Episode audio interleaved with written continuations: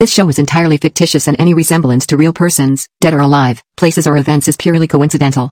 This show is not intended to outrage, insult, defame or hurt any religion or religious sentiments, or feeling or any person, entity class or community, and does not encourage to propagate in superstitious beliefs, black magic or witchcraft. Listeners should exercise the discussion. मैं स्वराज लेकर आया हूँ एक और horror story आज आपके लिए आशा करता हूँ ये भी आपको पसंद आएगी दुनिया कोरोना की महामारी से ग्रस्त थी। चारों तरफ़ लॉकडाउन का सन्नाटा। चिराग इतने दिनों से वर्क फ्रॉम होम कर रहा था, लेकिन आज अचानक लैपटॉप खराब हो गया। मजबूरी में ऑफ़िस जाना पड़ रहा है दूसरा लैपटॉप लेने के लिए। आखिर जॉब का सवाल है। शाम के पाँच बज चुके थे। चिराग ऑफ़िस पहुँच चुका था। वहाँ सिर्फ़ रतन था, जो लैपटॉप वगैरह का काम देखता था। चिराग ने पूछा, रतन कैसे आए ऑफ़िस? मुझे तो बड़ी मुश्किल से एक ऑटो मिला। रतन मुस्कुराया और बोला, बाइक है ना? और चुप हो गया। हर कोई टेंशन में था, लेकिन इतने बड़े ऑफ़िस में रतन का अकेले होना, बाप रे, कैसे आया होगा? वो तो मुझसे एक घंटे पहले ही आ गया था। चिराग ये सब सोच रहा था कि रतन ने लैपटॉप का बैग उसे पकड़ाया और बोला, चलो, अब देर हो रही है। मुझे कुछ काम है। मैं भी थोड़ी देर में निकल जाऊँगा। चिराग ने हाँ में सर हिलाया और बाहर की तरफ़ चल पड़ा।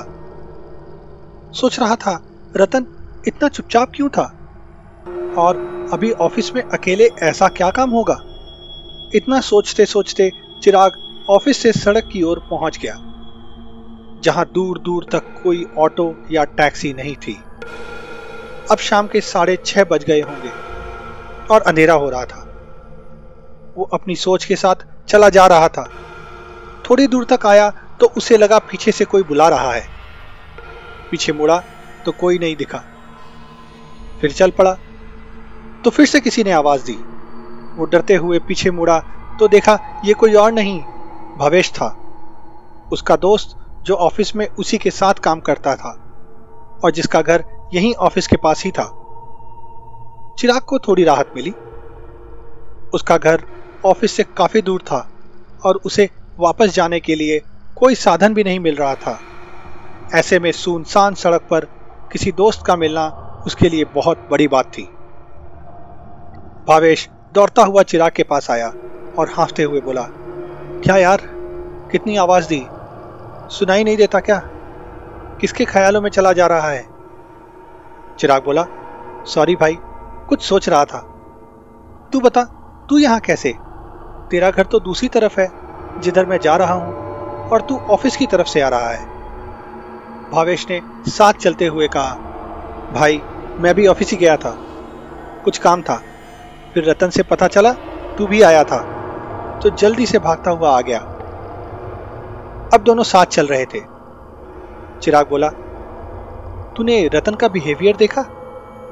कुछ अजीब लगा ना? भावेश बोला हाँ यार, कुछ तो अजीब था। बहुत ही शांत था आज। हो सकता है घर पर बंद रहकर दिमाग खराब हो गया हो। दोनों मुस्कुराए और चलते रहे। बातें चल ही रही थी कि अचानक किसी के रोने की आवाज़ आई। गौर किया तो देखा सामने एक हॉस्पिटल था। दोनों वहाँ हॉस्पिटल के गेट की तरफ़ पहुँचे और देखने लगे कि आखिर हुआ क्या है? रोने की आवाज़ें अंदर से आ रही थी। वो सोच ही रहे थे कि किसी ने पीछे से टोका। ओ भाई साहब, क्या कर रहे हो यहाँ? पीछे मुड़े तो देखा ये कोई सिक्योरिटी गार्ड था। वो आगे बोला, मैं यहाँ का सिक्योरिटी गार्ड हूँ। आप लोगों को यहाँ रहना नहीं चाहिए। ये बीमारी बहुत फैल रही है। चिराग बोला, वो तो है भैया लेकिन ये हुआ क्या है? कोई मर गया क्या? गार्ड बोला, भाई, ये तो रोज का है। कोई ना कोई जाता ही रहता है। चिराग फिर बोला, लगता है कोई छोटी उम्र वाला गया है। बहुत ज़्यादा रोने की आवाज़ें आ रही हैं। आपको नहीं पता कौन है? गार्ड बोला, इतना बड़ा हॉस्पिटल है। इतने लोग आते हैं। हमें क्या पता कौन है? आते वक्त तो देखते हैं। जाते वक्त नहीं देख पाते। खैर, आप लोग कहाँ रहते हैं? भवेश बोला, मैं तो यहीं पास रहता हूँ। ये जरा दूर रहता है। कार्ड बोला हाँ मैंने आपको शायद देखा भी है। भवेश बोला, देखा होगा। मैं इधर से आता जाता रहता हूँ अक्सर। ऐसा कहकर भावेश और चिराग आगे की ओर चल पड़े। दोनों शांत हो गए थे।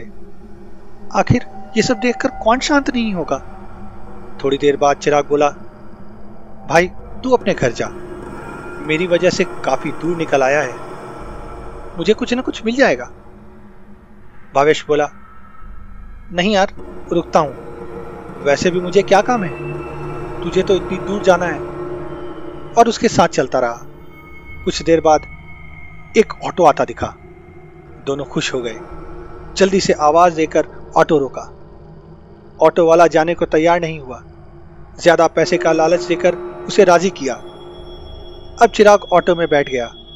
भावेश ने ऑटो वाले को बोला, भैया, ये शॉर्टकट से ना ले जाना, वहाँ पुलिस रहती है। ऑटो वाला नाराज़ हो गया। शॉर्टकट से न जाने पर उसे कम से कम पाँच किलोमीटर ज़्यादा चलाना पड़ता। चिराग ने भी भवेश से कहा, छोड़ना यार, कहाँ अभी पुलिस होगी? लेकिन भावेश नहीं माना। वो अड़ गया, बोला, एक काम करो भैया, आप सौ रुपए एक्स्ट्रा ले लो। पुलिस ने पकड़ लिया तो दोनों पर ज़्यादा ही फाइन लगा देंगे। इतना हक देखकर चिराग कुछ नहीं बोला। ऑटो वाला भी मान गया। चिराग ने भावेश को बाय कहा और ऑटो चल पड़ा। किसी तरह चिराग घर पहुँचा तो देखा घर वाले उसे देखकर मानो चीख पड़े। पापा बोले, कहाँ थे तुम? और फ़ोन क्यों नहीं लग रहा था तुम्हारा? चिराग ने देखा, सब लोग टीवी पर न्यूज़ देख रहे हैं और बहुत ही चिंतित हैं। चिराग बोला, क्यों? क्या हुआ? माँ बोली, तुम्हारे जाने के कुछ ही देर बाद खबर आई कि तुम्हारे ऑफ़िस से थोड़ी ही दूर दंगे हो रहे हैं। कितने लोग मर गए? अब चिराग डर गया। उसने न्यूज़ में देखा कि ये वही इलाका है जो शॉर्टकट वाले रास्ते में पड़ता है। ये कैसे हो सकता है? वो तो वहीं से आने वाला था। अगर भावेश ना रोकता तो? उसने भावेश को थैंक्स बोलने के लिए फ़ोन लगाया। लेकिन उसको फ़ोन नहीं लगा। सोचा, कल ऑफ़िस की ऑनलाइन मीटिंग है। उसमें सबके सामने ही थैंक्स बोल दूँगा। सब लोगों ने राहत की सांस ली और सो गए। अगले दिन सुबह ऑनलाइन मीटिंग शुरू हुई। सारे लोग वीडियो पर आ गए। चिराग ने देखा मैनेजर जरा सा परेशान था। और दुखी भी। उसने भावेश को ढूंढा, मगर वो नहीं दिखा। मैनेजर ने बोलना शुरू किया, आज मेरे पास एक बहुत बुरी खबर है। हमारा एक कलीग, भावेश, कल शाम को इस दुनिया से चला गया। उसे हार्ट अटैक आया और उसके घर के ही पास हॉस्पिटल में उसने दम तोड़ दिया। चिराग की तो सिट्टी पिट्टी गुम हो गई। उसका दिमाग हिल गया। पैरों के नीचे ज़मीन खिसक गई। किसी ने पूछा, ये किस वक्त हुआ? मैनेजर ने कहा, छह बजे। ये तो वही वक्त था जब भावेश चिराग से मिला था। तो क्या? चिराग यही सब सोच रहा था और याद आ रही थी हॉस्पिटल के गार्ड की बात। मैंने आपको शायद देखा भी है। और भावेश की बात, वैसे भी मुझे क्या काम है? मुझे सुनने के लिए धन्यवाद दोस्तों। ये थी आज की कहानी। आशा करता हूँ आपको पसंद आई होगी।